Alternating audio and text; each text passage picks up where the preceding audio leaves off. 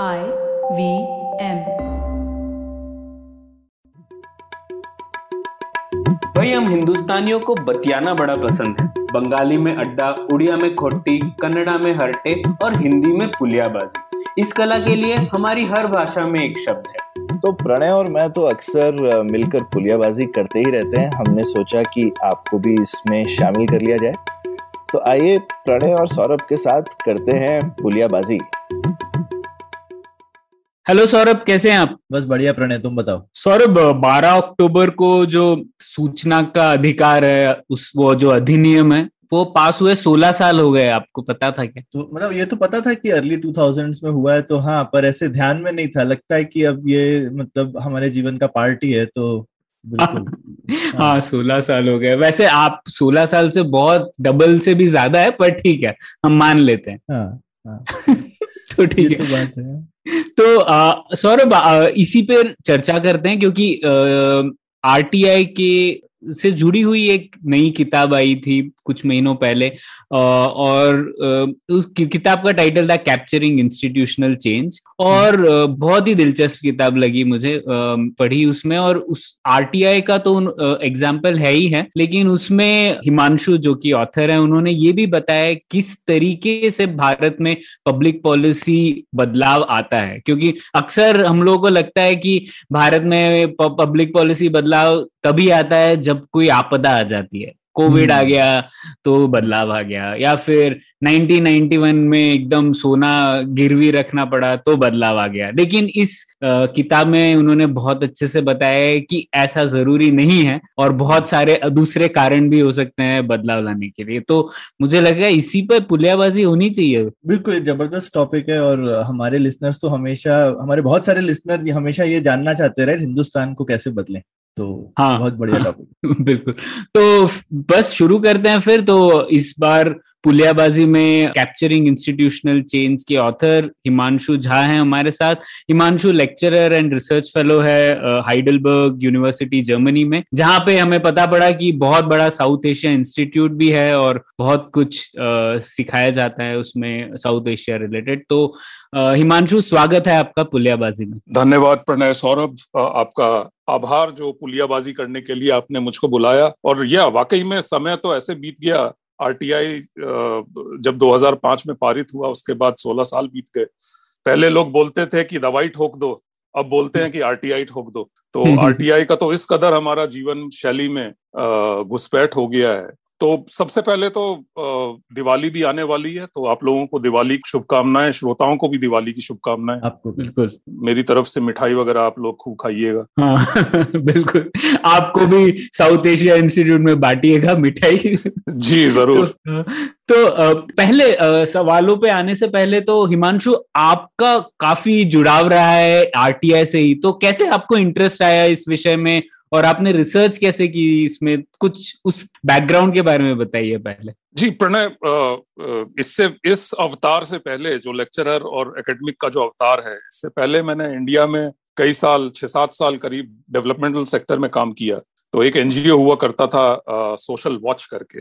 तो उसमें वो हर साल रिपोर्ट निकालते थे, जहाँ जो इंस्टीट्यूशंस ऑफ़ गवर्नेंस हैं जो पार्लियामेंट जुडिशरी एग्जीक्यूटिव कार्यपालिका न्यायपालिका और लोकल सेल्फ गवर्नमेंट उनकी क्या परफॉर्मेंस है उसका हर एक साल रिपोर्ट निकलता था। तो इसी काम के तहत जब 2006 में सूचना का अधिकार 2005 में जब सूचना का अधिकार आया तो हम लोगों ने एक प्रोग्राम किया था यूएनडीपी के साथ मिलके। कबीर करके एक संस्था थी मनीष सिसोदिया की उनके साथ मिलके कि जो आरटीआई यूज़र्स हैं जिन्होंने एक दो साल में पारित होने के बाद एक दो साल में आरटीआई का इस्तेमाल किया है उनकी क्या कहानी है?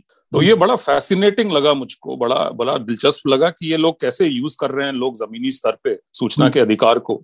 तो वहाँ से मेरी उत्सुकता जागी और अ, मुझे लगा कि कहानी कुछ डोमिनेंट नैरेटिव्स थे कुछ स्पष्टीकरण कुछ थे बाज़ार में अ, अ, कुछ एकेडमिया में कि कैसे आ, आया सूचना का अधिकार कैसे पारित हुआ क्या प्रोसेसेस थे उसके पीछे। लेकिन मुझे लगा कि ये यू नो एक अंदर में होता है ना एक उत्सुकता होती है कि उसको और खोदा जाए और पता किया जाए। कीड़ा।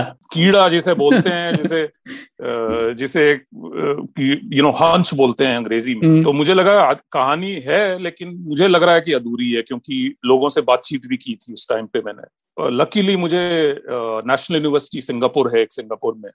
वहाँ से शोध करने का पीएचडी पीएचडी वर्क करने का अ, मौका मिला स्कॉलरशिप मिली तो मैंने कहा भाई उनके पैसों पे इस पे काम किया जाए। तो मैंने चार साल इस पे काम किया और हाइडलबर्ग उसके बाद मैं हाइडलबर्ग ज्वाइन किया मैंने एज अ लेक्चरर तो इस काम को और फैलाने की मुझे मुझे मौका मिला हाइडलबर्ग में रह के और ये अब किताब के रूप में आपके सामने है। तो यही एक यू नो हर चीज़ के हर चीज़ की कीड़े से शुरुआत होती है तो ये एक कीड़ा था। हम्म। जिसने इस किताब जो किताब के रूप में बाहर आ गया। वाह बिल्कुल। तो और आ, मतलब मैं तो आपको वही कॉन्ग्रेचुलेशन बोलना चाहता हूँ किताब पर क्योंकि बहुत बढ़िया रिसर्च की है और मतलब काफ़ी डिटेल में आप गए हैं और उसके साथ साथ सिर्फ़ आरटीआई की नहीं पूरी ये जो संस्थागत बदलाव आप जिसे कहते हैं इंस्टीट्यूशनल चेंज उसकी कहानी है। तो उसी को थोड़ा समझने की कोशिश करते हैं। पहले ये आपने जो कहा है कि टाइटल भी है कैप्चरिंग इंस्टीट्यूशनल चेंज तो क्या होता है ये इंस्टीट्यूशनल चेंज इसका मतलब क्या है? और आरटीआई अधिनियम संस्थागत बदलाव का उदाहरण कैसे है ये भी हमें बताइएगा। अच्छा अ, नो तो सबसे पहले प्रणय और सौरभ आप लोगों को भी बधाई पुलियाबाजी की लोकप्रियता के लिए। मैंने हाल फ़िलहाल में इस पे एक लेख भी पढ़ा है तो भाई जब लेख वेख छपने लग जाते हैं इसका मतलब लोकप्रिय हो गए हैं आप लोग। आप दोनों को बधाई। आप लोगों ने अ, शायद सौ एपिसोड भी पूरे किए हाल फ़िलहाल में शायद नहीं? हाँ बिल्कुल। हम्म, तो उसके लिए भी बधाई। अब आते हैं संस्थागत बदलाव पे जो संस्थाओं की बात हुई। तो बुनियादी परिभाषा से शुरुआत करते हैं। हम्म। विश्व प्रख्यात अर्थशास्त्री हुए थे डगलस नॉर्थ हम्म। उन्होंने बोला बोला था कि जो संस्थाएँ हैं वो औपचारिक और अनौपचारिक मान्यदंड है। You know rules of the game खेल के नियम है और इन खेल के नियम इन इन मानदंडों में औपचारिक अनौपचारिक मानदंडों में जब परिवर्तन आता है जब वो पुनर्व्यवस्थित होते हैं तो हम्म। संस्थागत बदलाव आता है हम्म। ठीक है लेकिन प्रणय और सौरभ संस्थाओं का संस्थाओं की एक और बड़ी खराब आदत होती है कि ये बदलाव ये बदलते नहीं है। ये एक पथ पे एक रास्ते पे जब ये चलते हैं तो इनको बदलना बड़ा कठिन होता है। हम्म, इसके बावजूद की विकल्प होंगे इसके बावजूद की बेहतर विकल्प होंगे क्यों चूँकि ये चूँकि ये एक पथ पे चलते हैं एक पथ निर्भर हैं ये पाथ डिपेंडेंस से बोलते हैं इकोनॉमिक्स में तो इनको बदलना बड़ा मुश्किल है। हम्म। इनको बदलना इसलिए भी मुश्किल है कि जो इंस्टीट्यूशनल चॉइसेस होते हैं जो संस्थाओं को विकल्प को जो अपनाया जाता है इसके बाद एक विस्तृत network political social network create हो जाता है इन संस्थाओं के चारों तरफ़ हम्म, जिनकी जिनका एक निहित स्वार्थ होता है इन संस्थाओं को आगे बढ़ाने। तो विकल्प होते हुए भी अ, आप आप आप इसको बदल नहीं सकते हैं क्योंकि इसके जो लाभकारी हैं इसके इससे जिनको लाभ होता है वो चाहते नहीं है कि ये बदले। और सबसे हम्म। इसका प्रौद्योगिकी में टेक्नोलॉजी में इसका सबसे बड़ा उदाहरण क्वर्टी कीबोर्ड का है। सब सब लोग क्वर्टी कीबोर्ड यूज़ करते हैं। तो क्वर्टी कीबोर्ड के जब क्वर्टी कीबोर्ड जब कंप्यूटर कीबोर्ड के लिए डिज़ाइन बनने लगे क्वर्टी कीबोर्ड एग्जिस्टिंग डिज़ाइन था मार्केट में जो मैनुअल टाइपराइटर्स में यूज़ होता था हाँ, विकल्प थे मार्केट में लेकिन चूँकि हम्म। हम क्वर्टी कीबोर्ड पहले से इस्तेमाल करते आ रहे हैं एक पाथ निर्भरता है पथ निर्भरता है क्वर्टी कीबोर्ड की तरफ़ तो उससे निकलना मुश्किल हो जाता है ठीक है हम्म। लेकिन इसमें एक और मुद्दा है कि चूँकि संस्थाएँ बदलती नहीं है चूँकि संस्थाओं में बदलाव आता नहीं है बहुत दिनों तक तो जब संस्थाएँ पुनर्व्यवस्थित होती हैं जब अनौपचारिक औपचारिक मापदंड खेल के नियम जब पुनर्व्यवस्थित होती हैं जब बदलाव आता है जब संस्थाओं का जो पथ है वो अलग हो जाता है तो ये एक पजल की तरह ट्रीट किया जाता है सामाजिक विज्ञान में ये ये हम्म। ये पहेली है और तो 1991 का आप लोग ज़िक्र कर रहे थे तो 1991 इकोनॉमिक रिफॉर्म्स जो हुए इंडिया में वो भी एक पहेली की तरह ही समाजशास्त्रियों ने उसको जांचा परखा कि ये हुआ कैसे ये ये चेंज कैसे हुआ। पीटर हॉल करके हुए थे उन्होंने इंग्लैंड के संबंध में बोला था कि कीन्सियन से मुद्रावादी शासन में ग्रेट ब्रिटेन में कैसे बदलाव आया? तो हम्म। एक पहेली के रूप में ये हम लोगों के सामने आता है। तो जो भारत में सूचना व्यवस्था में जो परिवर्तन आया आरटीआई के सूचना के अधिकार के तहत वो भी एक पहेली के रूप में ही है। ये भी एक कहानी है जिसमें जो संस्थाएँ थी जो गोपनीयता को जो गोपनीयता को प्रमोट करती थी जो गोपनीयता को बढ़ावा देती थी वो संस्थाएँ ऑलमोस्ट छह दशक तक कायम रही छह दशक तक ना ना कायम ही नहीं रही बल्कि एक तरह से जिसे बोलते हैं गड़ गड़ गई एम्बेडेड हो हर एक सिस्टम सिस्टम सिस्टमिक लेवल पे। तो उदाहरण के तौर पे जो कानून कानूनी व्यवस्था थी गोपनीयता की वो official secrets act of 1923 right after independence हुआ। Civil services conduct rules 1964 manual and office procedures of government of India sections 1 to 3 of indian evidence act or man, uh, manual of department security instructions of 1966 इस कानूनी व्यवस्था से क्या हुआ तो नागरिक की जो जानने का अधिकार था वो बहुत ही कमज़ोर हो गया पहले छह दशक में। तो ऑफिशियल सीक्रेट एक्ट एक्ट हम लोगों ने अडॉप्ट किया पहला अमेंडमेंट हुआ उसमें 19, 1951 में। जिसमें ग्रेट ब्रिटेन को हटा के खाली हमने रिप्लेस कर दिया उसको इंडिया से भारत से। पहला अमेंडमेंट ये हुआ। 1967 में दूसरा अमेंडमेंट हुआ जो ऑफिशियल सीक्रेट्स एक्ट और स्ट्रांग हो गया। जिसमें सेक्शन फाइव में एक परिवर्तन हुआ बदलाव हुआ जिसके तहत राज्य से स्टेट से इंफॉर्मेशन लेना सूचना लेना और स्टेट की तरफ़ से कोई सूचना अगर पब्लिक डोमेन में देता है तो वो नॉन बेलेबल कॉग्नेजेबल ऑफेंस हो गया। गैर जमानती संज्ञा अपराध हो गया वो। तो ना तो जो ये संस्थाएँ थी जो गोपनीयता को बढ़ावा देती थी ये न, ना ये खाली चली नहीं ये बल्कि और गड़ गई है सिस्टम के अंदर घुस गई लॉक हो गई। हिमांशु क्यों हुआ था? छियासठ में आपने बताया ये, ये बड़ा इंटरेस्टिंग चीज़ है ये पता नहीं था। ये 67 में हुआ चूँकि बैकग्राउंड ये था कि इंडो इंडो चाइना इंडो हाँ इंडो चाइना वॉर और इंडो पाक वॉर का कंटेक्स था इसमें। लेकिन अच्छा। इसके हम लोग हम लोग इस पर चर्चा करेंगे इसमें दूसरे भी पहलू थे। तो अच्छा। 1967 में उसको और स्ट्रॉन्ग किया गया। और और और चूँकि उसको और स्ट्रॉन्ग किया गया ये जिसे कहते हैं ना लॉक इन हो गया एक ताले ताले में चाबी लग गई इसके सिक्सटी सेवन अमेंडमेंट के बाद। तो तो जो विकल्प होते हुए विकल्प में बदलाव नहीं था। तो 2005 में चेंज हो गया ये आरटीआई के आने से। जो ताला जो बंद था वो चाबी मिल गई आरटीआई का आरटीआई के थ्रू। और आपने पूछा कि आरटीआई क्यों संस्थागत बदलाव का एक उदाहरण हो सकता है क्यों संस्थागत बदलाव माना जा सकता है आरटीआई को?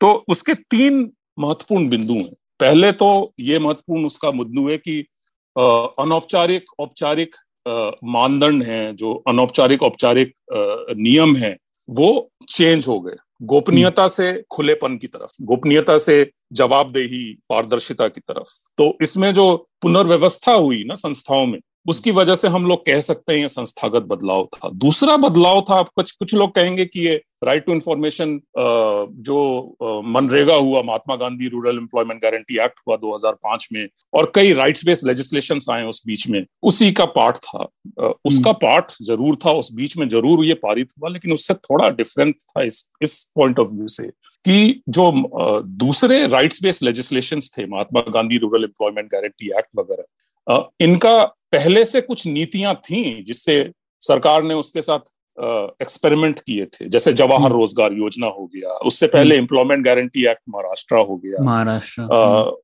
और या उससे पहले अंत्योदया के साथ एक्सपेरिमेंट हुआ था जनता पार्टी के टाइम तो एक पॉलिसी प्रिकर्सर था इसका। हम्म। सूचना के अधिकार का कोई पॉलिसी प्रिकर्सर नहीं था। हम्म। बल्कि सूचना लेना और देना जैसे कि मैंने बोला एक कानूनी अपराध। There was no policy precursor तो एक पॉलिसी डिपार्चर की तौर पे जिसे टीवी वगैरह में दिखाने दिखाते हैं ना कि contrasting before and after picture पहले में हम्म। पहले में ऐसा था अब मैं ऐसा हो गया। तो वही वाली बात हो गई। तीसरा इसमें क्या था कि जो directive principles of state policy है कॉन्स्टिट्यूशन में। नीति निर्देशक सिद्धांत और मौलिक अधिकार फंडामेंटल राइट्स बाकी राइट्स बाकी राइट्स में इनमें एक गठजोड़ हो गया। तो जैसे राइट टू लाइफ जीने का अधिकार और काम करने का अधिकार दोनों जुड़ गए मनरेगा में। राइट टू इंफॉर्मेशन में क्या हुआ कि कोई directive principles of state policy नहीं था कोई नीतिगत निर्देश नहीं था नीतिगत निर्देश नहीं था उसका तो आप हम्म। क्या करेंगे तो आर्टिकल 19 वन ए जो जो अभिव्यक्ति और अभिव्यक्ति और भाषण बोलने को हम्म। बोलने का स्वतंत्रता देता है आपको हम्म। मौलिक अधिकार देता है फंडामेंटल राइट वही इंटरप्रेट किया गया कि इसी में जानने का अधिकार है तो right to information statutory law भी है और कॉन्स्टिट्यूशनल लॉ भी स्टैट्यूचरी एंड कॉन्स्टिट्यूशनल बोथ तो ये एक जस्टिशेबल लॉ भी है। तो इन तीन पॉइंट ऑफ़ व्यू से बोला जा सकता है कि ये संस्थागत बदलाव है और संस्थागत हम्म। बदलाव समझने के दो तीन पहलू भी हैं प्रणय जिसपे मैं बोलना चाहूँगा। तो एक तो है कि जैसे आपने बोला कि क्राइसिस सिचुएशन एक अल्प एक छोटे समय के लिए छोटी सी खिड़की खुलती है जिसमें जो उस नीतियों के समर्थक हैं, उनको मौका मिल जाता है उस पर, उस नीति को आगे करने में, उस नीति को धकेलने में तो एक ट्रैक्शन मिल जाता है नीतियों को। जैसे 1991 इकोनॉमिक रिफॉर्म्स में कई लोग बोलते हैं कि आईएमएफ एंड वर्ल्ड बैंक का प्रेशर था फाइनेंशियल क्राइसिस था और रिफॉर्म्स के जो समर्थक थे, उन्होंने रिफॉर्म पुश करने का मौका मिल गया। तो इसको बोलते हैं जो संस्थागत बदलाव के जो विद्वान हैं वो बोलते हैं क्रिटिकल जंक्चर्स हम्म। जो एक क्रिटिकल जंक्चर पे छोटी सी खिड़की खुल गई मौका मिल गया। जो ये किताब बाजी में हम लोग कहते हैं ऐसे मौके पे चौक। मौके पे चौका या मौके पे कई लोग तो मौके पे छक्का भी मार देते हैं सौरभ। हाँ, खैर खैर क्रिकेट खैर क्रिकेट की बात ना ही करें तो ज़्यादा हाँ सही बात। ये ठीक बात दुखती रख पे मत हाथ तो चलिए आगे। ये जो किताब है, ये थोड़ा अलग बदलाव को बदलाव पे स्पष्ट फोकस करता है। ये परत बाय परत परत दर परत एक वैचारिक मूल्यों पे जो द्वंद हुआ 1947 से लेके 2005 तक, उसको कैप्चर करता है और ये एक धीरे धीरे होने वाली चीज़ है। जिसको। मैंने किताब में बोला है लेड टिपिंग पॉइंट जो धीरे धीरे होती है जो स्लोली होती है इसका एग्ज़ाम्पल होगा कि जैसे हम लोग घास लगाते हैं ना खैर आजकल तो लोग फ्लैट में रहते हैं घास हम्म। वाली घास वाले मकान तो कम होते हैं लेकिन हम्म। ज़मीन पे जब घास लगाते हैं तो एक दो घास की जो बालियाँ होती हैं वो लगती हैं एक दो जो घास के ब्लेड्स होते हैं वो लगते हैं और धीरे धीरे धीरे धीरे वो स्प्रेड होती हैं और जो पहले एकदम सूखा होगा उसमें घास के रूट्स लग जाते हैं वो हरा हो जाता है। तो ये एक बहुत ही प्रक्रिया धीरे वाली प्रक्रिया है ये एकदम स्लो मूविंग प्रोसेस है। तो ये किताब इस तरह की प्रोसेस को टूल देती है इस तरह के प्रोसेस को ये आर्ग्यू करती है। तो जैसे एक पुरानी फ़ेमस कहानी है ना वो बोलते हैं कि तुम्हारा दिवालिया कैसे निकला? तो कहता है धीरे धीरे और फिर अचानक। हम्म। तो हाँ। बदलाव इसी तरह से आते हैं धीरे धीरे और फिर अचानक। जी। हम्म, नहीं ये बहुत दिलचस्प बात बोली आपने और हिमांशु हम लोग तक्षशिला इंस्टीट्यूशन में पढ़ाते हैं पब्लिक पॉलिसी में और हम लोग ये मॉडल्स भी डिस्कस कर सकते हैं क्योंकि जैसा मैंने बोला एक धारणा तो है ही भारत में कि यार बदलाव नहीं होता। जैसे वो जब कोई कमिटी बैठाई जाती है तो लोगों को लगता है कि जैसे ये सनी देओल वाला डायलॉग है ना तारीख पे तारीख तारीख पे तारीख कुछ नहीं होने वाला उस टाइप की फीलिंग आती है। लेकिन ये जो कमिटीज वगैरह होती है इस ये इसका बहुत बड़ा योगदान रहा है भारत में चेंजेस लाने में है ना? क्योंकि अगर आपके पास सोल्यूशन होगा नहीं तो जब आपदा आएगी तो आप क्या उठाएँगे? सोल्यूशन होने चाहिए ना पहले। तो तो इसके लिए भी कुछ कुछ मॉडल्स है ना जैसे आपने कहा खिड़की खुलती है एक वो किंगडन स्कीमा मॉडल जो होता है कि बदलाव तभी आता है जब तीन चीज़ों का मिलन होता है। एक होता है प्रॉब्लम स्ट्रीम और एक होता है सॉल्यूशन स्ट्रीम और तीसरा होता है पॉलिटिकल स्ट्रीम तो इन तीनों का जब मिलन होता है तब वो खिड़की खुलती है कुछ बदलाव आता है। और आपने जो इंस्टीट्यूशनल चेंज का मॉडल बोला वो मुझे वो ओवरटन विंडो टाइप लगा जो ओवरटन विंडो एक और मॉडल है जो कहता है कि कोई भी पॉलिटिकल एक्टर जो है वो कंट्रोवर्शियल चीज़ रेडिकल चीज़ नहीं कहना चाहेगा। वो यही चीज़ कहना चाहेगा जो पॉपुलर है जो लोग मानते हैं। तो जो चीज़ पॉपुलर है उसे कहा जाता है वो ओवरटन विंडो के भीतर है। पर पॉलिसी में ये कहा जाता है कि उस विंडो को आप मूव कर सकते हैं और आप प्रेशर डाल सकते हैं या और किसी बदलाव की वजह से ये विंडो मूव हो सकती है। और शायद इंस्टीट्यूशनल चेंज और ये आरटीआई की कहानी में आपको लगता है क्या कि ये ओवरटन विंडो उन्नीस से धीरे धीरे करके 2005 की ओर बढ़ी? जी इसमें एक महत्वपूर्ण बात ये समझने की है कि जैसे हम लोग आर्थिक सुधार की बात करते हैं इकोनॉमिक रिफॉर्म्स की बात करते हैं 1991 या दूसरे भी एग्जाम्पल्स हैं उसमें एक क्राइसिस हुआ हम्म। ठीक है? एक क्राइसिस प्रेसिपिटेट हुआ एक तो उसमें फिर नीतियों का एक जो जो दबाव होता है वो बढ़ा जो हम्म। विकल्प विकल्प नीतियाँ हुई उनका दबाव बढ़ा। सूचना के अधिकार की जहाँ तक बात है यहाँ तो कुछ क्राइसिस ही नहीं था। हम्म। क्या क्राइसिस था?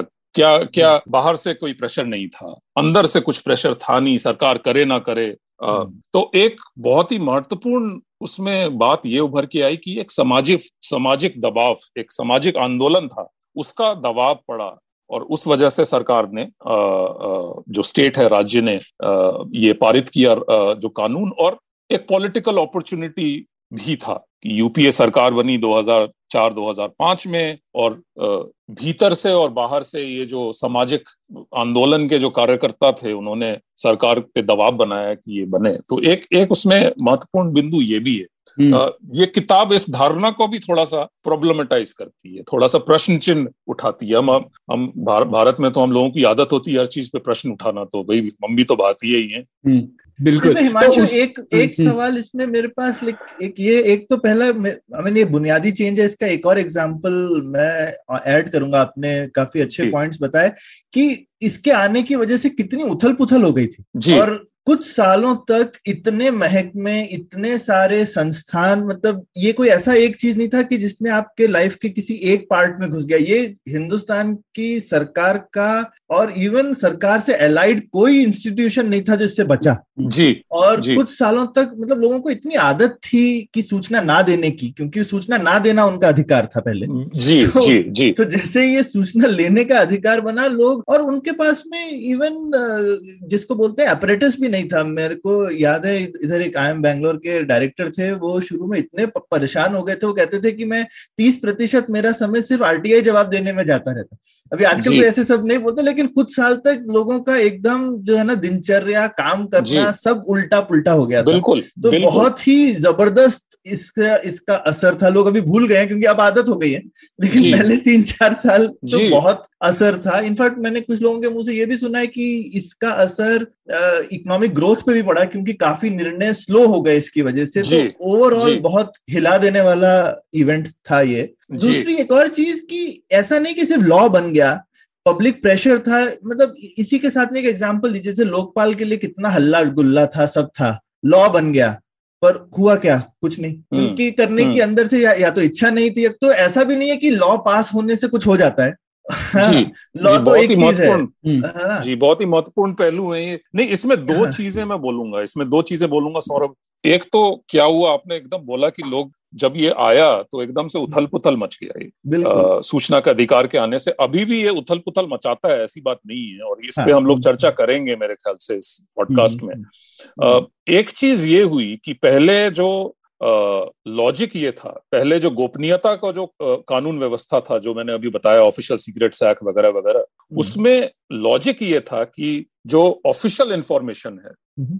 वो एक उस महत्वपूर्ण है जो नेशनल इंटरेस्ट है और जो स्टेट इंटरेस्ट है उसको प्रोटेक्ट करने के लिए ये एक लॉजिक बना हम्म। तो हमको ये तो मालूम था कि सरकार की एक संदूक होती है और संदूक में से कुछ कुछ पिटारे से कुछ कुछ चीज़ें निकलती हैं लेकिन वो कैसे निकलती हैं क्यों निकलती हैं कौन इन पे निकालने के लिए निर्णय लेता है ये ये बनाता कौन है ये सरकार के पिटारे से जो निकलती हैं चीज़ें तो। इस इस पे कई जो 1947 पे इससे चर्चा इस पे चर्चा हो रही है ऐसी बात नहीं है। तो जब 2005 में जब ये आया आ, सूचना का अधिकार तो ये सरकार के पिटारे के अंदर में क्या हो रहा है ये पता लगाने की कोशिश शुरू कर दी लोगों ने जो अभी तक जारी है जारी है। तो जिसे हम्म। कहते हैं ना कि एक एक एक एक द्वंद शुरू हो गया। जो गोपनीयता और खुलेपन के बीच में जो द्वंद है वो एक शुरू हो गया आ, सूचना के अधिकार के आने से। हम्म, बिल्कुल और इसमें मैं बस एक और ऐड करूँगा जैसे ऐसे कई और भी आ, सुधार हुए हैं जो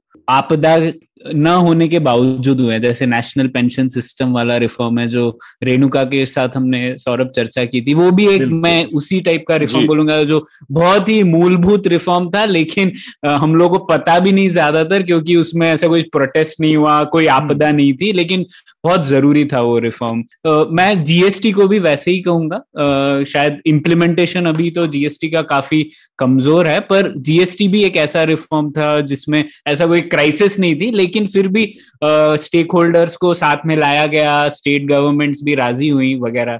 तो इसीलिए ये बहुत ही दिलचस्प बात है कि कैसे इस तरीके के चर्च बदलाव आते हैं। तो दूसरा सवाल हिमांशु ये जो आपने कहा कि गोपनीयता और पारदर्शिता के बीच में एक द्वंद्व चल रही थी तो आपकी किताब में एक बहुत ही मतलब आश्चर्यजनक क्लेम है और आप कहते हैं कि ये जो बदलाव है ये खुद स्टेट के अंदर से आया और भारतीय स्टेट खुद बदलाव, उसके कुछ एलिमेंट्स ये बदलाव चाहते थे। तो ये कैसे हो सकता है? ये तो हम लोगों ने बहुत ही आश्चर्यजनक बात है। क्यों सरकार खुद अपने ऊपर बंदिश लगाने की कोशिश करेगी? बिल्कुल क्योंकि पब्लिक इमेजिनेशन में तो होता है मतलब अरुणा रॉय का नाम आता है हम्म। भारतीय मजदूर संघ का नाम आता है वगैरह राइट कि बाहर से बहुत प्रेशर था लोग बोलते थे हमको कागज़ दिखाओ का आंदोलन वगैरह पर हाँ कुछ कुछ इस पे रोशनी डालिए। जी अब नहीं और और और एम के एस एस अरुणा रॉय और निखिल डे इन इनका तो योगदान रहा ही है। लेटर हम्म। स्टेज पे अरुणा रॉय ने तो बल्कि किताब का किताब को एंडोर्स भी किया है अच्छा। जो किताब के पीछे अच्छी अच्छी बातें लिखते हैं लोग उसमें से एक अरुणा रॉय भी हैं हाँ, तो बहुत अच्छा हाँ। इसमें एक मेथडोलॉजिकल पॉइंट है इसमें पॉइंट हम्म। ये है कि शुरुआती बिंदु कहाँ से कहाँ से हुई हम्म। मतलब घबराइए नहीं प्रणय सौरभ मैं आदिकाल की बात नहीं कर रहा हूँ ये तो पूरा पॉडकास्ट ही पूरा पॉडकास्ट ही वेस्ट हो जाएगा पूरा पॉडकास्ट एक दो हाँ। दिन का हो जाएगा अगर मैं आदिकाल से उसको ट्रेस करना शुरू करूँगा हम्म। लेकिन प्रस्थान बिंदु जिसे कहते हैं इन पॉइंट ऑफ़ डिपार्चर ये कहाँ से है तो ये जो नैरेटिव है जो सामाजिक आंदोलन वाला जो स्पष्टीकरण है ये 1990 करीब से प्रस्थान बिंदु उसको मानता है उसी से शुरुआत हुई है एक और एक और व्यू पॉइंट है कि ये एलिट था ये एलिट नेटवर्क था जो जिसने पुश किया राजनीतिक स्तर पे हाई लेवल राजनीतिक स्तर पे इसको प्राथमिकता दी। तो मेरे लिए जो शुरुआत कहाँ से हुई ये एक बहुत बड़ा प्रश्न था। और मेरे हिसाब से चूँकि हम लोग खुल आ, आ, सरकार के खुलेपन की बात करते हैं पारदर्शिता जवाबदेही की बात करते हैं आ, वो निकला कहाँ से?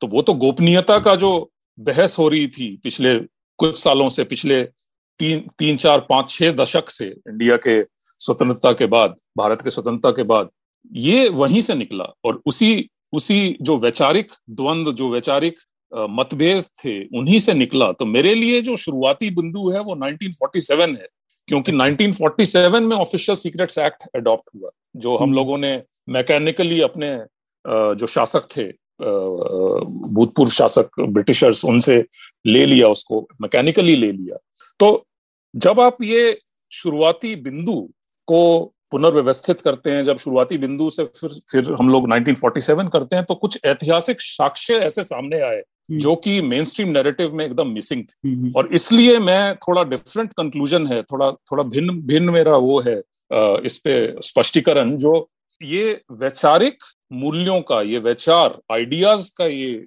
ये ये कहानी वैचारिक मूल्यों की है ये वैचारिक द्वंद की कहानी है जो 1947 से एक्चुअली शुरुआत हुई और इसके और ये परत परत दर परत उभरी है। ये परत दर परत तो पहले परत में ये ज़रूरी ये पहले परत से ही शुरू पहले परत में जो ये खुलेपन पे विचार थे ये खुलेपन ये पारदर्शिता जवाबदेही के जो विचार थे ये ये नवजात विचार थे। ये ये नए थे। और ये हास्य पे थे। जैसे हम्म। कि मैंने बताया ऑफिशियल सीक्रेट्स एक्ट और सिविल सर्विसेज़ कंडक्ट रूल्स और वगैरह ये सिस्टम में घुस गए थे। ये सिस्टमिक लेवल पे, हर सिस्टम हर सिस्टम लेवल पे, हर हर हर स्टेज पे, हर स्तर पे ये घुस गए थे। और जैसे सौरभ ने बताया, ये एक आदत बन गई थी, गोपनीयता एक आदत बन गई थी कार्यपालिका और उसकी राजनीतिक दलों की और रूलिंग पार्टी की। तो लेकिन हास्य पे ये जो विचार थे, नव विचार नेसेंट आइडियाज़ जिसे बोलते हैं, ये उभरने शुरू हुए और उसके और 1947 से ये स्टार्ट हो गया। इसके दो सोर्सेस थे। इसके एक्चुअली तीन सोर्सेस थे। एक सोर्स तो था पहले फ़ेज़ में 1947 की शुरुआती दौर पे ही कि स्वतंत्रता के बाद सरकार ने कई समितियाँ गठन, कई समितियों का गठन किया। यू प्रशासनिक प्रशासनिक सुधार पे, प्रेस की स्वतंत्रता, भ्रष्टाचार इन समितियों के रिपोर्ट ने चैलेंज किया कि गोपनीयता का डेमोक्रेसी में, लोकतंत्र में गोपनीयता की क्या जगह है? गोपनीयता होनी चाहिए कि नहीं होनी चाहिए? खुलापन होना चाहिए कि नहीं होना चाहिए? तो इस पे इन रिपोर्टों में और ये रिपोर्ट तो सरकार ने इन समितियों का गठन किया था ना तो ये तो सरकार के भीतर से ही ये विचार आ रहे थे तो जैसे प्रेस लॉ इंक्वायरी कमिटी का रिपोर्ट था 1948 में या पहला भारतीय प्रशासन पे रिपोर्ट था एप्पल बी रिपोर्ट एक पॉल एच एप्पल बी करके पब्लिक हम्म। एडमिनिस्ट्रेशन के विद्वान हुआ करते थे अमेरिका में थे उनका 19... ये वो हमफ्री एप्पल भी नहीं है तो नहीं कुछ नहीं, अच्छा नहीं, किया इन्होंने हाँ।, हाँ जी पॉल एच एप्पल भी है फोर्ड फाउंडेशन और मिनिस्ट्री ऑफ़ फाइनेंस के इनविटेशन हम्म। पे ये इंडिया में आए थे और उन्होंने पहला रिपोर्ट लिखा था भारतीय प्रशासन पे। आ, और मैं उस पर में से एक इम्पोर्टेंट कोट करना चाहता हूँ। उन्होंने बोला और ये अंग्रेज़ी में होगा कि the new government has not yet got away from an arbitrary secrecy unnecessarily depriving Indian university professors and citizens generally of desirable information. तो ये 50 ये 40 लेट फोर्टीज और 50 के दशक में इस तरह के रिपोर्ट आए। और ये सिलसिला जारी रहा सिक्सटीज सेवेंटीज में। तो जैसे मुखर्जी, जी मुखर्जी का Indian institute of public administration से रिपोर्ट आया था access to official records and information उसके बाद report on the machinery of government of India law commission report वगैरह वगैरह। एक संतनम कमिटी का गठित हुआ था 1962 में संतनम कमेटी का गठन हुआ था जिसमें भ्रष्टाचार पे उन्होंने लिखा था और उन्होंने भी बोला to the maximum extent possible the transaction of government government business should be open तो ये तो सिलसिला फोर्टी से लेके सिक्सटी सेवेंटीज तक जारी रहा कि रिपोर्ट्स में ये चीज़ें आई लेकिन ये हास्य पे थी ये, एकदम नए आइडियाज़ थे इनका कोई एक्सेप्टेंस नहीं था राज्य में। दूसरा सोर्स बड़ा इंपॉर्टेंट था वो है वो था विपक्षी पार्टी। हम्म। कि जो विपक्ष था, उन्होंने पुरजोर विरोध किया कि ये जो गोपनीयता का जो कल्चर है, ये जो कल्चर ऑफ़ सीक्रेसी है, ये हट जाना चाहिए। तो इसका एक सबसे बड़ा उदाहरण है 1965 में लोकसभा में, और उस टाइम के लोकसभा स्पीकर थे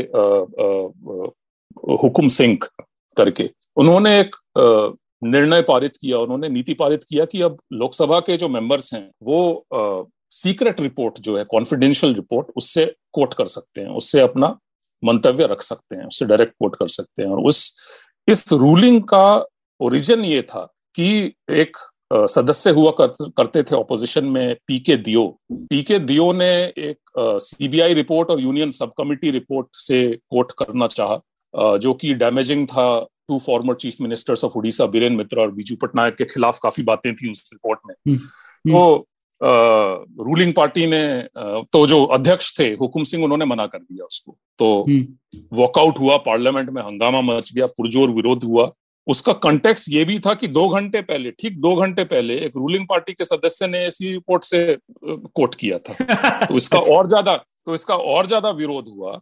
और इसका और विरोध और इस विरोध के चलते ये हुआ कि हुकुम सिंह ने ये रूलिंग दिया। इस काफ़ी डिटेल में रूलिंग है इस किताब में डिस्कशन भी है इस रूलिंग का seven point eight point ruling है कि और उसका सार ये है कि अब पार्लियामेंटेरियंस हैं वो भी कोट कर सकते हैं कॉन्फिडेंशियल रिपोर्ट से टॉप सीक्रेट रिपोर्ट जो होते हैं उनसे।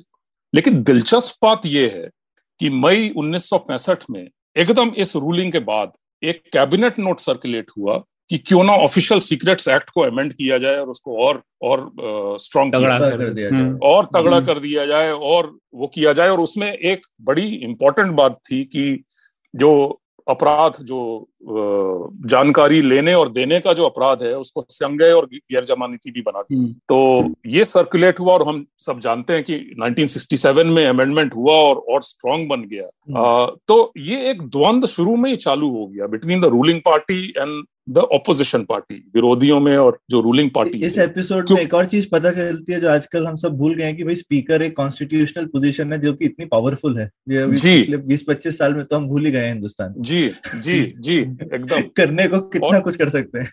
हम्म। जी तो उसमें ये एक एक एक द्वंद चालू हुआ। आ, और इसमें एक बात ये जानने की है कि जो ताला लग, जो चाबी लग गई थी ताले में उसको खोलने में बड़, यू नो बड़े बड़ी जद्दोजहद। तो ये शुरू से ही लोगों को मालूम था। लेकिन ये अभी भी हाशिए पे ये जो विचार थे ये अभी भी हाशिए पे थे। एक इसमें एक और इम्पोर्टेंट ट्विस्ट है प्रणय जो कि मैं हम्म। मैं, मैं ये पॉइंट फिनिश कर लूँ बड़ा इंपॉर्टेंट पॉइंट है हम्म। कि क्या होता है कि जब विपक्ष पावर में आती हम्म। जनता पार्टी हम लोग जानते हैं पहला विपक्षी दल का एक गठजोड़ था जो की पावर में आया जब जनता पार्टी पावर में आई तो सबसे पहले उनके चुनावी घोषणा पत्र उन्होंने ज़िक्र किया कि सरकारी मामलों में अधिक खुलापन रहेगा और सरकार प्रतिबद्ध है कुछ मैकेनिज्म क्रिएट करेगी जिससे नागरिकों को जानकारी जो सरकार के अंदर जो होता है उसकी जानकारी प्राप्त हो। तो ये खाली राजनीतिक प्रतिबद्धता नहीं थी ये खाली पॉलिटिकल कमिटमेंट नहीं था चरण सिंह उस टाइम के जो होम मिनिस्टर थे उन्होंने एक कमिटी का गठन किया जी जो कमिटी ऑफिशियल सीक्रेट्स एक्ट को अमेंड करने के लिए उस पर चर्चा करेगी और कुछ लेजिस्लेशन लाने की कोशिश करेगी हम्म। कि जिससे नागरिकों को जानकारी मिले। कमिटी के जो सदस्य थे वो रिप्रेजेंटेटिव्स थे कैबिनेट सेक्रेटेरिएट से ministry of home affairs ministry of finance कार्यपालिका के लोग थे मेनली कमेटी के सदस्य। उन्होंने बोला नहीं इसकी कोई ज़रूरत नहीं। तो ये देख रहे हैं कि द्वंद वैचारिक द्वंद कैसे हम्म। शुरू में ही शेप हुआ। तो इस किताब में इसका काफ़ी विस्तृत रूप में इसको मैंने हाईलाइट करने की कोशिश की है इस पर डिस्कशन किया है। जनता पार्टी के बाद जनता पार्टी के बाद ये हुआ कि ये जो विचार थे नव न्यू नव नव विचार जो थे ये धीरे धीरे हास्य से पॉलिसी सेंटर स्टेज पे आना शुरू कर दिया तो ये एक स्लो मूविंग प्रोसेस था जिसपे हम लोग चर्चा करेंगे। Of course again report reports में निकला जो डायरेक्टली बोल रहे थे कि सूचना का अधिकार होना चाहिए नागरिकों को सूचना मिलनी चाहिए। नीतियों पे भी बातचीत पार्लियामेंट के अंदर शुरू हुई। एक मेंबर हुआ करते थे जीसी भट्टाचार्य जो लोकदल पार्टी के थे। उन्होंने पहला प्राइवेट मेंबर्स बिल टेबल किया पार्लियामेंट में ऑन फ्रीडम ऑफ़ इंफॉर्मेशन 1983 में। सुब्रमण्यम स्वामी ने वो सेम बिल टेबल किया लोकसभा में 1984 में। सॉरी जीसी भट्टाचार्य राज्यसभा के मेंबर तो पॉलिसी प्रोसेसेस भी जो नीतियों का जो एक नीतियों पे जो एक डिस्कशन होता है विद इन पार्लियामेंट उस पर भी शुरू हो गया था। ये जो जीसी भट्टाचार्य का बिल है ये जो हमारा मेन स्ट्रीम नेरेटिव है डोमिनेंट नेरेटिव उसमें पूरा मिसिंग है तो ऐतिहासिक साक्ष्य हम्म। ऐसे हैं जो कि प्रॉब्लमेटाइज करते हैं एग्जिस्टिंग नैरेटिव्स को। ठीक है। तो दूसरे चरण पे आने से पहले इसमें एक दिलचस्प वाक्य था आपकी किताब में वो राजनारायण के केस से जुड़ा हुआ क्योंकि ये 1975 और इमरजेंसी में भी ये ऑपोजिशन पार्टी से और आरटीआई से जुड़ा हुआ था वो इंदिरा गांधी और इमरजेंसी का केस मुझे आइडिया ही नहीं था। तो उसके बारे में बताइए। नहीं नहीं उसका यू नो वो एक माहौल बन गया था। विरोधियों का जैसे मैंने बताया ना 1965 में वो रूलिंग हुआ 1967 में अमेंडमेंट हुआ 1967 हम्म। में जब अमेंडमेंट हुआ पार्लियामेंट में जब उसको रखा गया संसद में तो उसका भी पुरजोर विरोध हुआ हम्म। नाराज़ नारायण उसमें से विरोधियों में से एक थे जिन्होंने बोला ये तो काला विधायक है हम्म। एक एम रत्ना रत्ना स्वामी करके थे स्वतंत्रता स्वतंत्रता पार्टी के ही मेंबर थे वो उन्होंने तो बल्कि यहाँ तक बोल दिया कि citizen have right to know बड़ा इंपॉर्टेंट डिबेट था ये जिसमें राइट टू नो की बात हो रही है 1967 में बताइए। हम्म। और विचारों का एक संगम भी देखने को मिलता है इसमें। पी के देव जो स्वतंत्रता पार्टी के मेंबर थे उन्होंने 1965 में उनका उनकी अहम भूमिका थी जो हुकुम सिंह की रूलिंग आई उसमें। और एम रत्ना स्वामी भी स्वतंत्रता पार्टी के ही मेंबर थे। हम्म। राजनारायण जनता पार्टी के अहम सदस्य थे जिन्होंने चरण सिंह ने जैसे मैंने बताया एक समिति का गठन किया था। तो जिसे बोलते हैं ना आइडिएशनल कनेक्शन भी थे इसमें। ऐसी बात नहीं है कि ये इंडिपेंडेंट इनिशिएटिव्स थे सदस्यों के थे लेकिन इनका कनेक्शन भी था। तो हम्म। राजनारायण का क्या हुआ? इसका एक माहौल था। इस माहौल में राजनारायण का जो फ़ेमस केस है जिसमें Indira Gandhi then prime minister Indira Gandhi के इलेक्शन को उन्होंने चैलेंज किया था कोर्ट में। हम्म। तो सबूत के तौर पे राजनारायण के जो लॉयर थे काउंसिल थे उन्होंने एक ब्लू बुक मांगा। ब्लू बुक हम्म। में क्या होता है कि जो प्राइम मिनिस्टर जो प्रधानमंत्री की जो मूवमेंट होती है उनकी नोटिंग होती है हम्म। तो सरकार ने उसको बोला कि ये तो प्रिविलेज इंफॉर्मेशन है स्टेट का प्रिविलेज है ये गोपनीय गोपनीय चीज़ है ये तो हम नहीं दे सकते भाई तो, तो कोर्ट ने बोला कि भाई ये तो लार्जर पब्लिक इंटरेस्ट में है लोकहित में है हाँ। हम्म। दूसरी चीज़ आर्टिकल 19 वन ए अभिव्यक्ति और भाषण जो speech freedom of expression and speech है आर्टिकल 19 वन में ये में मौलिक अधिकार है तो हम्म। इसको तो हम लोग अपहोल्ड करेंगे। और हम्म। उन्होंने में जो वर्डिक्ट दिया इसको अपहोल्ड करने में उसमें क्लियरली उन्होंने इसको फ्रेम किया है इसको इंटरप्रेट किया है citizen right to know as right to know.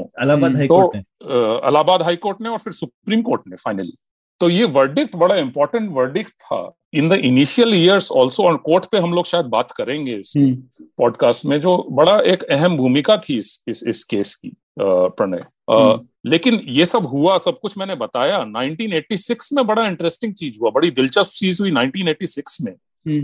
कि आरटीआई की राजीव गांधी ने एक कमीशन ऑफ़ इंक्वायरी एक्ट हुआ करता है जो कि कमीशन ऑफ़ इंक्वायरी एक्ट होती है जो कोई भी समिति अगर गठित होती है सरकार की तरफ़ से वो अपना रिपोर्ट पार्लियामेंट में टेबल करती है 1986 में राजीव गांधी ने कमीशन ऑफ़ इंक्वायरी एक्ट का अमेंडमेंट किया कि जो कि एम्पावर करती थी किसी भी कमिटी को उन वो बाध्य नहीं है रिपोर्ट रखने के लिए पार्लियामेंट तो आप देख रहे हैं कि पहले लेयर में ये परत था एक मैं अपने किताब में इसको पहला परत बोलता हूँ पहला फ़ेज़ कि हम्म। इसमें एक तरफ़ तो ये सब चीज़ें हो रही हैं जिसमें खुलेपन जवाबदेही पारदर्शिता का मांग हो रहा है डिमांड हो रही है ओपोजिशन से निकल रहा है रिपोर्टों में आ रहा है कोर्ट्स में निकल रहा है और दूसरी तरफ़ एक उसको वापस धकेला जा रहा है रूलिंग पार्टी से। तो जिसे हम्म। बोलते हैं द्वंद द्वंद जिसे बोलते हैं हिंदी में हम्म। वो एक द्वंद चल रहा था। युद्ध नहीं बोलूँगा मैं ये द्वंद बोलूँगा इसको।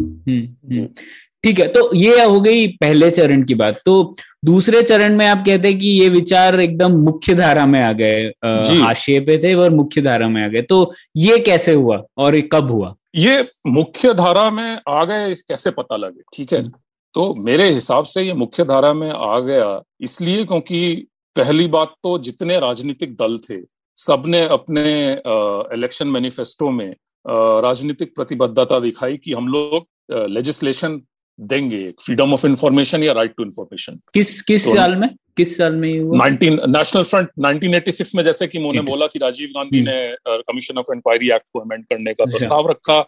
1989 में सरकार बदली नेशनल फ्रंट गवर्नमेंट अगेन विपक्षी दलों का गठजोड़ सरकार हम्म। रूलिंग पार्टी के खिलाफ आवाज़ जिन जिन लोगों ने उठाई उन्होंने सरकार बनाई नेशनल फ्रंट गवर्नमेंट 1989 में।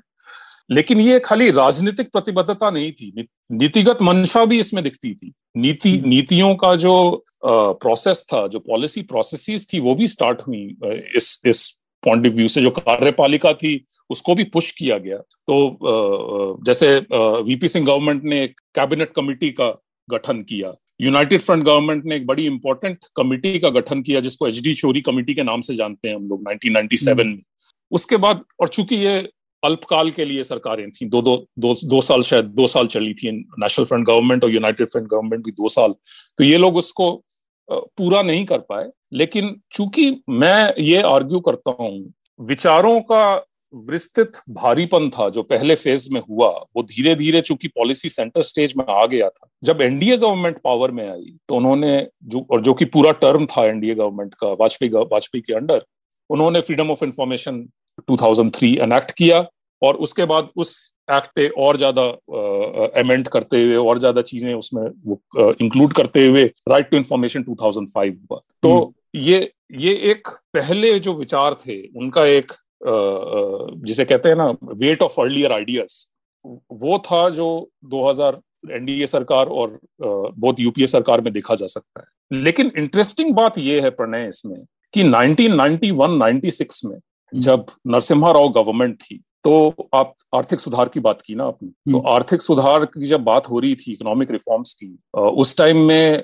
आईएमएफ एंड वर्ल्ड बैंक का एक चल रहा था स्ट्रक्चरल एडजस्टमेंट प्रोग्राम्स याद होगा। हम्म। नीतिगत नीतिगत आर्थिक सुधारों की बात उन्होंने रिकमेंडेशन थे। अब तो सबको पता है कि आईएमएफ एंड वर्ल्ड बैंक तो भैया अच्छे डॉक्टर नहीं है लेकिन तब हम्म। माना जाता था कि ये लोग अच्छे डॉक्टर हैं दोनों आईएमएफ एंड वर्ल्ड बैंक तो इन्होंने जो पारदर्शिता और अकाउंटेबिलिटी एंड ट्रांसपेरेंसी पारदर्शिता जवाबदेही एक अहम इसका पार्ट था स्ट्रक्चरल एडजस्टमेंट प्रोग्राम का। इकोनॉमिक रिफॉर्म्स हुए तो हम लोग ये सोचेंगे कि इकोनॉमिक रिफॉर्म्स चूँकि हो रहे थे तो पारदर्शिता खुलापन इसको भी बढ़ावा दिया जाएगा। ऐसा नहीं हुआ।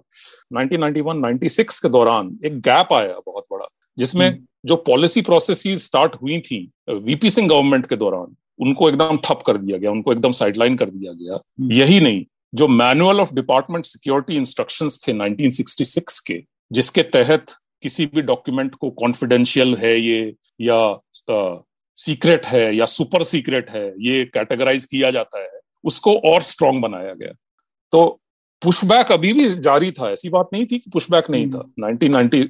लेकिन जो वेट ऑफ़ अर्लियर आइडियाज़ इतने स्ट्रांग हो गए थे इतने भारी हो गए थे जो इनको इग्नोर करना बड़ा मुश्किल हो गया था जब वाजपेयी गवर्नमेंट आई और उसके बाद जब कांग्रेस कांग्रेस गवर्नमेंट जब यूपीए गवर्नमेंट आई क्योंकि हम लोग हम लोग जैसे ये किताब दिखा रही है कि जो यूपीए गवर्नमेंट के जो अहम पार्टनर थे रूलिंग पार्टी सबसे ज़्यादा रूल किया उन्होंने। उन्होंने तो 96 तक उसको इग्नोर किया इस आइडिया को। हम्म। तो तो ये एक सेकंड इसलिए ये मेन स्ट्रीमिंग में बोलता हूँ मेन स्ट्रीमिंग इसलिए भी है कि एक कंसेंसस बनाने का भी सिलसिला चला। कार्यपालिका जैसे सौरभ बता रहे थे एक कार्यपालिका की तरफ़ से ना एक एक अनसर्टेनिटी थी एक एक हेजिटेंसी थी कि इसको अपनाया जाए कि नहीं। तो एक एक कन, सरकार के अंदर ही एक कंसेंसस बनाने का एक सिलसिला जारी हुआ जिसमें चीफ मिनिस्टर्स कॉन्फ्रेंस हुआ 1997 में उसके बाद 1996 में चीफ सेक्रेटरीज कॉन्फ्रेंस हुआ उसके बाद वर्कशॉप्स हुए तो सब नेशनल लेवल पे भी उपराष्ट्रीय स्तर पे भी कई इंडिपेंडेंट इनिशिएटिव उभर के आए प्रणय। तो ये सब चीज़ें होने लगी जब पॉलिसी मेन स्ट्रीमिंग हो गया उसका। तो इसलिए उसको ऑपोजिशन के रेलम से जो हाशे पे थी वो अब मिडिल में आ गई वो सेंटर स्टेज पे आ गई उनका मेन स्ट्रीमिंग हो गया। बिल्कुल। हाँ और आपने लिखा भी है किस तरीके से कुछ स्टेट गवर्नमेंट्स ने भी इस तरीके के फ्रीडम ऑफ़ इंफॉर्मेशन टाइप के रूल्स लाए। तो इसमें अब जब क्योंकि हम पॉलिटिकल पार्टीज़ की बात करते हैं तो अक्सर जब हम लोग संस्थागत बदलाव की बात आती है तो लोग ये एक शब्द का बहुत प्रयोग करते हैं पॉलिटिकल विल होनी चाहिए। ना मतलब राजनीतिक इच्छा शक्ति होनी चाहिए नहीं तो कुछ बदलाव नहीं आता। तो इस इस आ, कहानी में राजनीतिक इच्छा शक्ति का कहाँ पे रोल था? आ, क्योंकि जैसे आपने कहा एनडीए गवर्नमेंट ने लाया तो था ये फ्रीडम ऑफ़ इंफॉर्मेशन पर वो एनफोर्स तो नहीं हुआ। फिर आखिरकार आरटीआई आया। तो क्या है ये राजनीतिक इच्छा शक्ति का रोल? आप कैसे देखते हैं उसे? राजनीतिक इच्छा शक्ति महत्वपूर्ण है इम्पोर्टेंट है प्रणय। लेकिन और उससे भी ज़्यादा महत्वपूर्ण प्रश्न ये है कि राजनीतिक इच्छा शक्ति बनेगी कहाँ से? तो हम्म। हवा में नहीं बनती ना राजनीतिक इच्छा हम्म। शक्ति तो वैक्यूम हम्म। से निकल के नहीं आएगी उसको बनाता कौन है? तो इस किताब में मैं ये कहता ये ये आर्ग्यू कर रहा हूँ कि यू नो विचारों का जो वृद्धिशील इंक्रीमेंटल वेट वृद्धिशील भार जो है ये इच्छा शक्ति में एक इम्पोर्टेंट रोल अदा करता है। ये ये इच्छा शक्ति बनाने में एक इम्पोर्टेंट रोल अदा करता है। इससे जो पार्टी 1947 से इस आइडिया को रेजिस्ट कर रही थी। इस आइडिया पे ध्यान ही नहीं दे रही थी। वो पार्टी भी कन्वर्ट हो गई 2005 में। हम्म। तो और भी महत्वपूर्ण क्वेश्चन है कि ठीक है इच्छा शक्ति के बगैर तो कुछ होता ही नहीं लेकिन हम्म। इच्छा शक्ति बनती कहाँ से? तो इसमें मेरे हम्म। ख्याल से माहौल कैसे आया जिसमें ये पुश बना? आप उसकी बात कर रहे हैं। कि माहौल माहौल कैसे आया और मुझे लग रहा है कि इच्छा शक्ति से भी ज़्यादा जो स्टेट थिंकिंग है राज्य का जो सोच है वो बदलना ज़रूरी बदल है हम्म, हम्म। वो कैसे बदलेगा? वो तो विचारों से ही बदलेगा। वो वो किसी दबाव में नहीं बदलेगा। इसका हम्म। सबसे बड़ा तो उसका इंपॉर्टेंट काउंटर एग्ज़ाम्पल मैं देना चाहूँगा उदाहरण देना चाहूँगा सेडिशन एक्ट का। सेडिशन एक्ट में चूँकि राज्य की सोच नहीं बदली है स्टेट की सोच नहीं बदली है तो सेडिशन एक्ट भी चेंज होने का कोई जबकि सुप्रीम कोर्ट के कितने निर्देश आ गए वगैरह हो गया पर क्या हुआ उससे? कुछ होता थोड़ी है। जी। हाँ। तो इसमें जो विचारों का जो वृद्धिशील भार है वो हम्म। एक बड़ा इंपॉर्टेंट रोल अदा करती है और इसलिए राजनीतिक इच्छा शक्ति कहानी में एक अहम भूमिका निभाती है लेकिन राजनीतिक इच्छा शक्ति कैसे आती है ये एक दूसरा महत्वपूर्ण प्रश्न है प्रणय। हम्म, बिल्कुल। और शायद ये राजनीतिक इच्छा शक्ति जैसा आपने समझाया वो ओवरटर्न विंडो से जुड़ी हुई बात है ना कि लोग पॉलिटिशियन वही करेंगे जब स्टेट थिंकिंग बदलेगा या सोशल प्रेशर बढ़ेगा। ज़रूरी नहीं है कि हम्म थी ये तो दिलचस्प बात है। क्योंकि प्रणय इसमें मेरे को एक और चीज़ भी लगती है कि हम्म। राजनीतिक इच्छा सी पॉलिटिशियन भी इंटेलिजेंट होते ही हैं वो ऐसा तीर भी नहीं चलाना चाहते जो कि जिसका कुछ असर ही नहीं हो। हाँ। वरना आप तीर तो खूब चला सकते हैं और उसके बाद पता चलेगा वो कहीं गायब हो गया।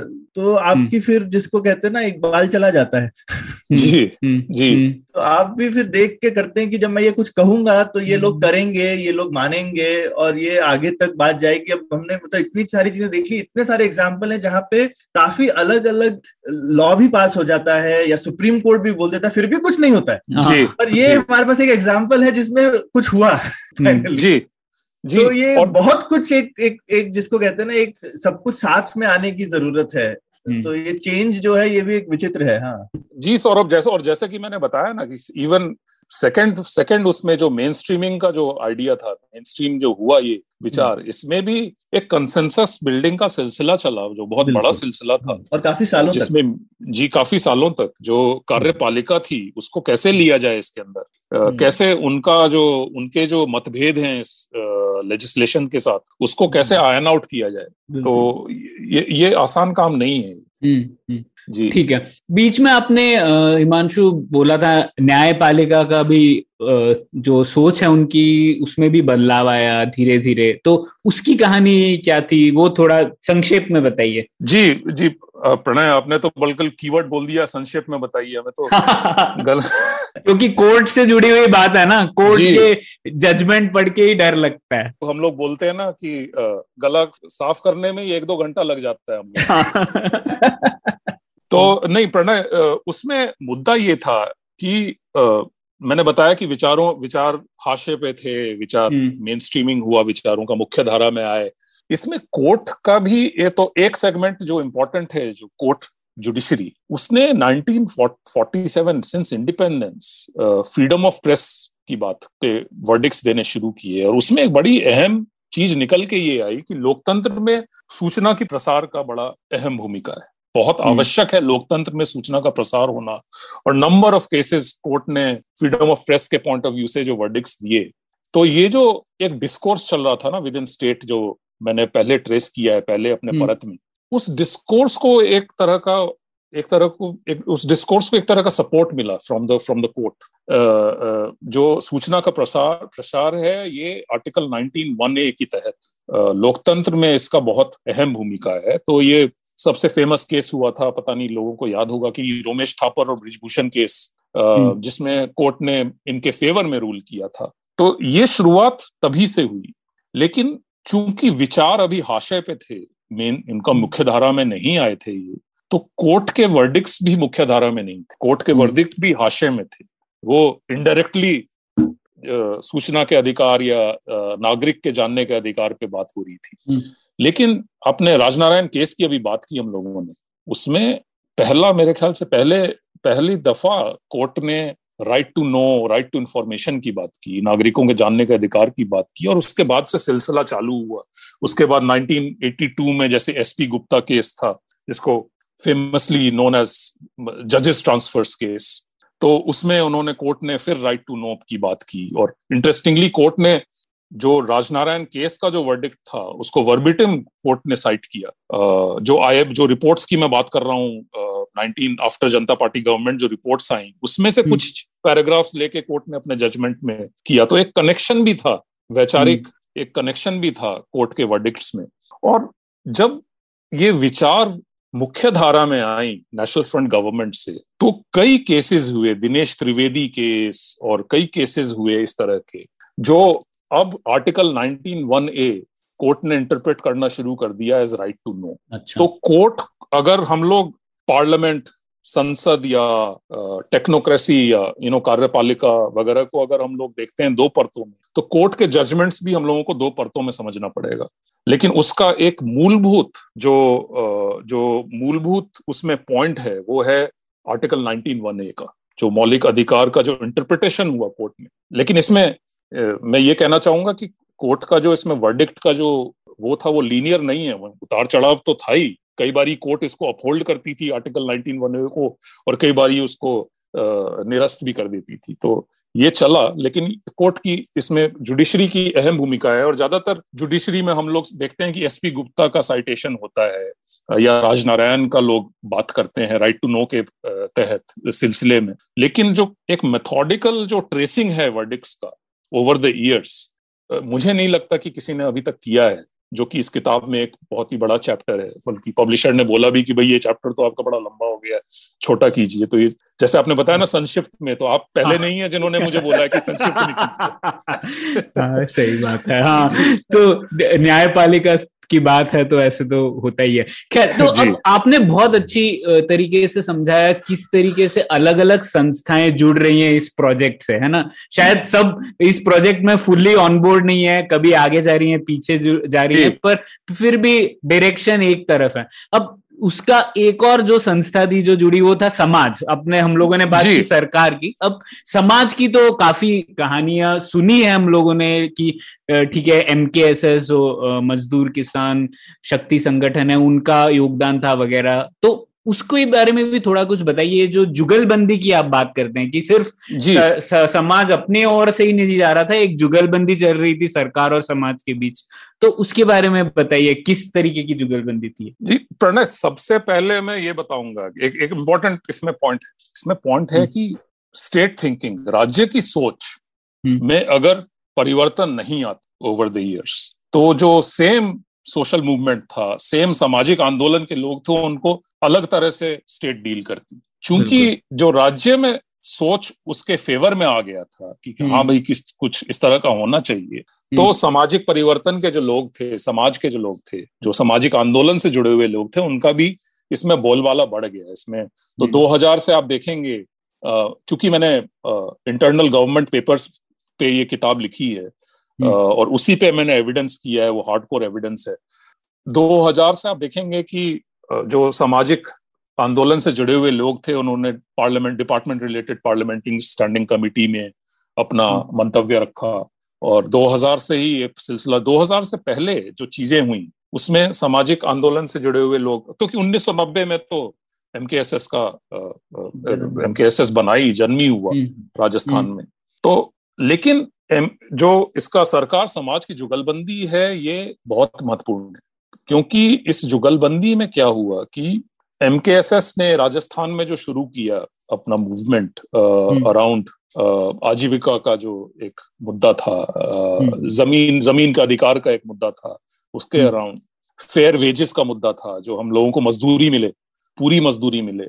उसमें एक बहुत अहम चीज़ निकल के आई कि भाई हम लोग ये तभी इस पे हम लोग क्लेम कर पाएँगे जब जब तक हमें जानकारी नहीं मिलती है इसकी। हम्म। जब तक हमें प्राइमरी डॉक्यूमेंट्स का एक्सेस नहीं मिलता है तब तक हम इस पे क्लेम ही नहीं कर पाएँगे। क्योंकि सब कुछ तो पिटारे के अंदर होता है ना। पिटारे के बाहर तो हमको बस दिखता है कि नीतियाँ कौन सी निकल के आ रही हैं। हम्म। तो एम ने एक शुरू किया सिलसिला कि इसको जो पूरा मूवमेंट था इसको फ्रेम किया गया कि हम लोगों को जानने का हक है हमारा पैसा हमारा हिसाब पूरा ये ये कहानी सबको मालूम है पब्लिक डोमेन में है। लेकिन इसमें एक इंपॉर्टेंट बात यह हुई कि एक नेटवर्क बनना शुरू हुआ। इस नेटवर्क में खाली सामाजिक आंदोलन से जुड़े हुए लोग नहीं, इसमें फॉर्मर जर्नलिस्ट थे, इसमें लीगल फ्रेटर्निटी से जुड़े हुए लोग थे जुडिशरी से जुड़े हुए लोग थे पॉलिटिशियंस थे फॉर्मर प्राइम मिनिस्टर्स थे। एक तो एक एकेडमिया से जुड़े हुए लोग थे तो एक नेटवर्क बनना शुरू हुआ और उसमें मैं ये बोल रहा हूँ कि ये एक लार्जर यूनिवर्स था एक एक लार्जर नेटवर्क था जिसे समझने की ज़रूरत है जो कि within and outside the state काम कर रहा था बहुत भीतर से और बाहर से स्टेट हम्म। में काम कर रहा था और इसको मैंने बोला है कि ये अब अब मैं इसका हिंदी हिंदी में नहीं बोल पाऊँगा एपिस्टमिक नेटवर्क हम्म। विद्वानों का एक नेटवर्क जिसे समझ लीजिए आप हम्म। और खाली विद्वान जिनका डोमेन स्पेसिफिक पॉलिसी डोमेन पे नॉलेज है। जैसे लीगल फ्रेटर्निटी से जो जुड़े हुए लोग थे उनको लीगल स्पेसिफिसिटीज जो थे जो कानूनी स्पेसिफिक्स थे उनसे जुड़ी हुई नॉलेज थी। जो ज़मीन से जुड़े हुए लोग थे जो सामाजिक कार्यकर्ता थे उनको ज़मीन से जुड़ी हुई नॉलेज थी। आ, कुछ लोग ऐसे भी थे जो प्लानिंग कमीशन के मेंबर रह चुके थे नेशनल फ्रंट गवर्नमेंट में वीपी सिंह गवर्नमेंट के जैसे शेखर सिंह वो इस नेटवर्क के पार्ट थे। तो एक बड़ा यूनिक सा ये एक नेटवर्क बना जिसने रोल प्ले करना शुरू किया बहुत अहम भूमिका प्ले करनी शुरू की अराउंड अर्ली टू थाउजेंड्स में मिड टू थाउजेंड्स में। और जब यूपीए सरकार बनी तब ये पूरी तरह से और नेशनल एडवाइजरी कुछ लोग तो नेशनल उसमें से कुछ लोग तो नेशनल एडवाइजरी काउंसिल के भी मेंबर्स थे। इन्होंने जो एक एक अनसर्टेनिटी थी एक संदेह जो था इस लॉ की हम्म। तरफ़ विद इन कार्यपालिका का उसको बहुत हद तक आ, उसको सॉल्व करने की कोशिश की। तो ये जो जुगलबंदी है ये बल्कि सबसे बड़ा चैप्टर है। इसको आ, मुझे बोला भी गया संक्षिप्त करने को लेकिन मैंने कहा नहीं इसको संक्षिप्त नहीं कर पाऊँगा हम्म। तो ये काफ़ी लंबा मेरे किताब में चैप्टर है जिसको मैंने ये कैप्चर करने का कोशिश किया है। तो सामाजिक आंदोलन वाला जो वो है वो खाली मेरे ख्याल से स्टोरी का एक पार्ट है। लेकिन हम्म। जो लार्जर जो बड़ी स्टोरी है वो इस नेटवर्क की है। जिसने अहम भूमिका निभाई इस सूचना के अधिकार के लिए।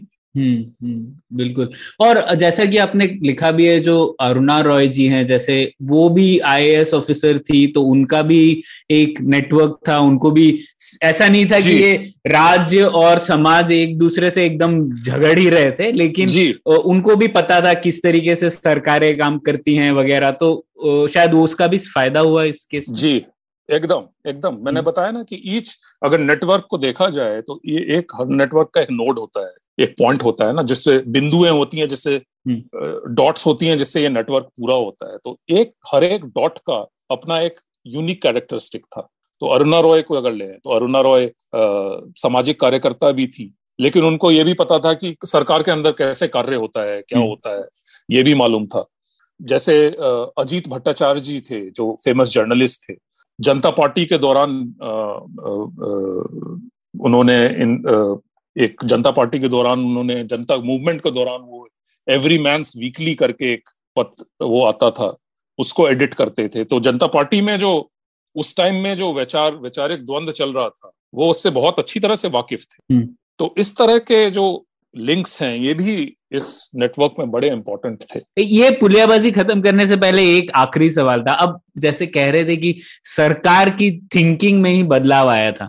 तो अब जबकि 16 साल हो चुके हैं आरटीआई को अब आपको क्या लगता है सच में किस हद तक बदलाव आया है? क्योंकि अब जैसे हम लोग देखते हैं आरटीआई के कार्यान्वयन में कुछ खामियाँ भी आई हैं हम लोगों को ये भी पता पड़ा है कि सरकार भी अब वापस पीछे खींच रही है आरटीआई के अधिनियम को ही। फिर हम लोग को ये भी सुनने में आता है कि ज़्यादातर केस तो सरकारी कर्मचारी खुद पर ही फ़ाइल कर रहे हैं। मतलब या तो पेंशन से जुड़े हुए वगैरह उस तरीके के केसेस ज़्यादा हैं आरटीआई अधिनियम का फ़ायदा लेने वाले लोग। तो आ, हम लोगों कैसे समझे आरटीआई को? ये किताब में कवर्ड नहीं है लेकिन मैं आपका पर्सपेक्टिव जानना चाहता था इस पर। नहीं प्रणव नहीं मैं तो ये ऐड करूँगा कि श्रोता जो लोग जो खाली पढ़े ही नहीं खरीदे भी ये किताब। जिससे हाँ, जिससे थोड़ी खरीद खरीद के पढ़े। जी जोक्स जोक्स अपार्ट नहीं इसमें इम्पोर्टेंट पॉइंट ये है प्रणय कि जब ये पारित हुआ जैसे सौरभ कह रहे थे कि शुरू से ही इसका उथल पुथल हो गया आरटीआई का हम्म। प्रयोग हुआ सूचना हम्म। का अधिकार का प्रयोग हुआ यू नो जो मेजर स्कैम्स हुए उस बीच में उसमें आरटीआई की अहम भूमिका थी और नेशनल लेवल पे even at the local village level और मेरी बिहार पे कुछ शोध है इस सिलसिले में जो इकोनॉमिक एंड पॉलिटिकल वीकली में छपा हुआ है इसमें लोकल लेवल पे भी सूचना के अधिकार को जो लोगों ने इस्तेमाल किया और मेरी किताब में आ, मेरी किताब शुरू ही होती है एक मजलूम नदाफ की कहानी से जो एक रिक्शा वाले ने कैसे इंदिरा आवास योजना में लोन पाया राइट टू इन्फॉर्मेशन सूचना के अधिकार को यूज़ करते हुए इस्तेमाल करते हुए। आ, तो जैसे मैंने शुरू में ही बताया। और कितने लोगों की जाने गई इसके? तो उससे पता चलता है कि वो सूचना कितनी अहम रही होगी कि उसके लिए लोगों को जान देनी पड़ी। जी हम्म। जी एकदम। और तो मेरे ख्याल से तो डेफिनेटली शिफ्ट आया है कल्चर में। जो गोपनीयता का एक कल्चर था, उसमें डेफिनेटली शिफ्ट आया है। इस मद्देनजर से शिफ्ट आया है कि लोग अब सरकार से जवाब मांग रहे हैं। लोग अब सरकार से, सरकार पे प्रश्न उठा रहे हैं। लोग अब सरकार से पूछ रहे हैं, भाई, कितना पैसा खर्च हुआ? कहाँ खर्च हुआ? हमको बताइए। कैसे आप डिसीज़न पे पहुँचे? और ये तो कोविड में कई लोगों ने आरटीआई फ़ाइल की। डिटेल्स बताइए हमको। तो एक दूसरी तरह का द्वंद्व शुरू हो गया है इसमें और इंडिया में तो ये होता ही है कि लॉ पास हो जाता है और उसके बाद नया तरह का नई तरह की समस्याएँ शुरू होती हैं।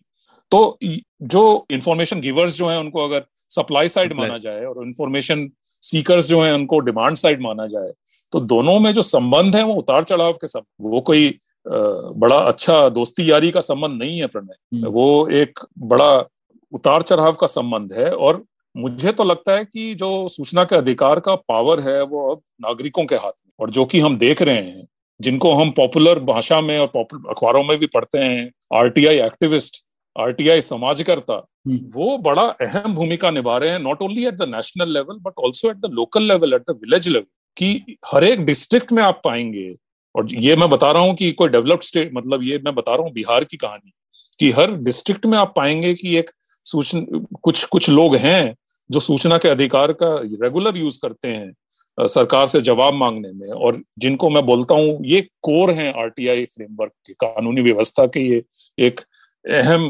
भूमिका निभा रहे हैं जैसे एमकेएसएस ने अहम भूमिका निभाई ना वैसे ही हम्म। ये लोग अहम भूमिका निभा रहे हैं जिससे सूचना मिले ना मिले ये लोग सूचना के अधिकार का इस्तेमाल करते हैं मेरे ख्याल से इस पे एक नया रिसर्च करने की ज़रूरत है कि इससे मूविंग बियॉन्ड कि कितने फ़ाइल हुए कितने रिजेक्ट हुए कितने एक्सेप्ट हुए कितना पेनल्टी लगा कितनी पेंडेंसी है कि लोग यूज़ करते हैं कैसे यूज़ करते हैं क्यों यूज़ करते हैं। तो हम्म। इससे पता लगेगा कि ये नया पॉलिटिक्स ऑफ़ अकाउंटेबिलिटी उभर के आया है अपने देश में। हमारे देश में तो हर चीज़ का पॉलिटिक्स ही बन जाता है ना। तो एक नया पॉलिटिक्स ऑफ़ अकाउंटेबिलिटी उभर के आया है जिसमें सूचना के अधिकार का एक नया तरह का पहलू उजगार होगा। तो ये मेरा पिछले कुछ सालों में लेकिन हिमांशु अब लेकिन अब लोगों ने थोड़े तरीके भी ढूंढ लिए ना कुछ काफ़ी जगहों पे ये लिख देना कि ये ये तो नेशनल सिक्योरिटी का मामला है हम नहीं बता जी, सकते। जी। या फिर इलेक्शन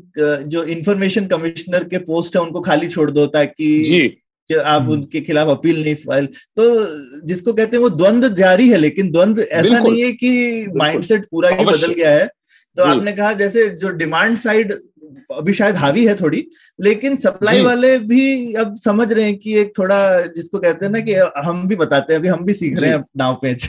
जी एकदम प्रेशर प्रेशर बनाया हुआ है और और हाँ। मतलब और इसलिए मैं कहता हूँ जो एजेंट्स ऑफ़ अकाउंटेबिलिटी हैं जिनको हम लोग कार्यकर्ता के नाम से जानते हैं वो इम्पोर्टेंट अहम भूमिका इसलिए निभा रहे हैं कि हम लोग या आम लोग जो हैं उनको एक बार ही अगर आरटीआई का रिप्लाई नहीं मिलता है किसी भी कारण से तो वो छोड़ देंगे उनको और कामों में व्यस्त होंगे। ये लोग जो हैं ये फ़र्स्ट हाँ, अपील जाएँगे सेकंड अपील हाँ। जाएँगे ऊपर तक जाएँगे। तो ये कांस्टेंट एक प्रेशर बनाया हुआ है तो इसको समझने की ज़रूरत है।